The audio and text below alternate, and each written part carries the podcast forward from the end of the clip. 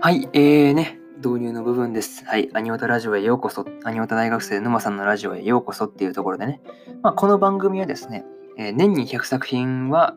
えー、アニメを見る男子大学生のね、沼さんがまあアニメに関する、まあ大体そのシーズンでやってるまあアニメの感想をただただ語っていくっていう番組になっております。はい。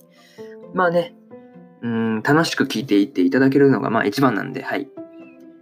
はい、えー、なんて言ったらいいんだろうね、難しいところなんですけど、はい。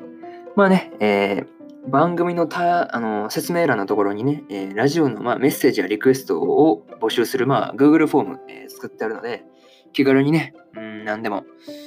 自分はこのね、アニメの感想どうでしたとか、何でもね、えー、あとは何だろうな、うん、こんなタイトルとかはやらないのとか、まあ何でも、アニメに関することでも、以外、それ以外でも別に全然何でもいいので、えー、ね、気軽にメッセージでもリクエストでもいただけると、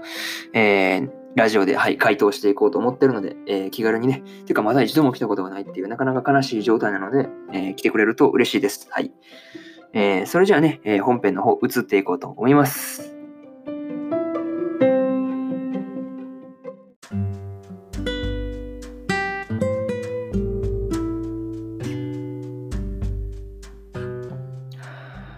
はい、えー、それではね、本編の方入っていこうと思います。今日はですね、えー、魔王学院の不適合者のですね、えー、6話の感想をね、えー、語っていこうと思いますので、え、気軽にね、聞いていっていただけると、はい、嬉しいです。それじゃあいつも通りあらすじからなんですが、判別対抗試験での活躍を認められ、あのスさんに加入することとなったレイとミサ。その後、あのスケにおいて行われた祝勝会で喜びを分かち合ったのもつかの間。馬券大会への参加者としてレイとアノスが選抜されることに。再選のチャンスが早くも訪れたと喜ぶレイとは対照的に、アノスは何か裏があるのではないかという疑問を拭いきれない。そしてミサの案内で七魔功労の一人、メルヘイス・ボランと出会い、事態は加速していく。というね、公式サイトからの、はい、引用です。ここからは感想の方を順次言っていきます。はい。まあね、まあ一つ目としたらですね、えー、なんか怪しい魔剣大会っていうところでね、まあね、エミリア、まああの、あの先生のね、あの、レイとアノスのね、まあ呼ぶ時の声のトーン違いすぎて逆になんかめっちゃ面白い、受けつぼったの自分だけなのかなっていうふうなことは思ったんですが、あからさま感が、もうここまで来るとあからさますぎて笑えるなっていうふうなことを思ったりはしました。まあね、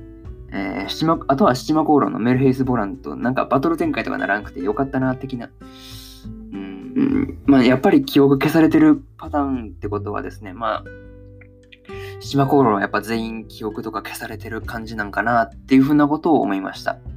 まあ、にしてもね、あの、まあ、県大会絶対裏がなんかあるよね、とか、いうふ、なんかあの数を罠にかけてでもなんか任してやろうというなんか裏があるなというような気がせんでもないんですよね。もう怪しさマックスですよね。あの、エミリアがアノスの家までわざわざ来るあたり、やっぱりね、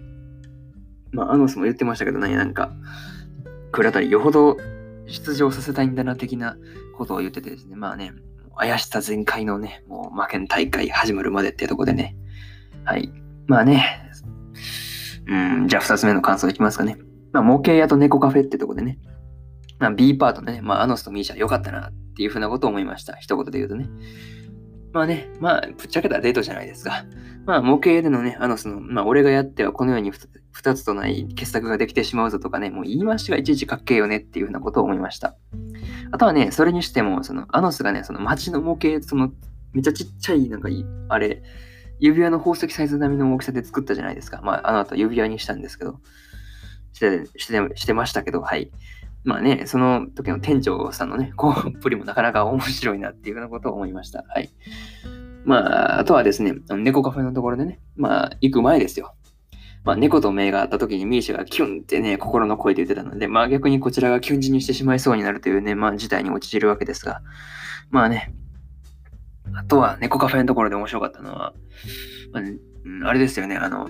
アイビスがね、あの、猫の姿で出てきて、にゃーんってね、あの、イケボで言うあたりがなかなかね、やっぱ面白いし、素振りが猫なんでね、なんか、声イケボやのになかなかないっていうふうなことを思ったりしました。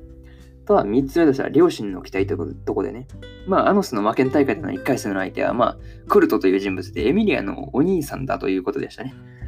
なんか、そのお兄さん出てきただけで、なんか、エミリア先生、なかなかなんか誇らしげな顔をしておられましたけどね。まあ、なんか、うん、まあね、まあ、ここでアノスが逆に負けたら、それはそれでやばいわけでね。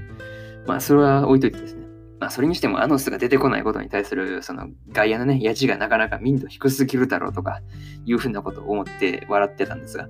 まあね、それに対してちゃんとお母さん言い返してくれるあたり、やっぱいい母親ですし、あのね、わざわざ魔剣をね、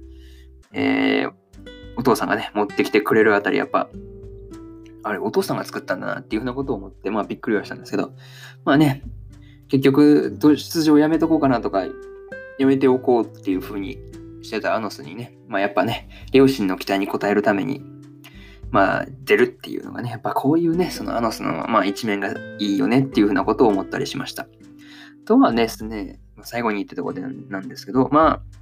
ラストのね、1分で終わらせてやるのくだりね、まあ1分いらないよね、一瞬だよね、とかいうふうなことを思ったりはしました。はい。まあそれにしてもね、サーシャ今回出てこなかったなっていうふうなことは思いました。はい。あとはですね、そうですね、アノスが父から父さんからね、受け取ってた、あの、負けってあの、エンディングでその、レイと一緒に映ってる、その、剣構えて映ってるシーンあるじゃないですか。あの時に映ってた剣ですよね、やってますかねっていうふうなことは思ったりしました。まあ、ね、あとはですね、あの最後のレイのね、あの、うつむいたその、あのカット何、何、何かあったんかなっていうふうなことは思ったりしました。まあね、今回はここまでかなていうふうに思います。はい。感想大体言い尽くしたんでね。はい。次回の、えー、第7話です。第 7, 7話ですね。7話の感想はですね、えー、8月22日に音声取ってあげようと思っておりますので、えー、ね、聞きに来ていただけるとね、えー、嬉しく思います。それじゃあね、えー、締めのパートの方移っていこうと思います。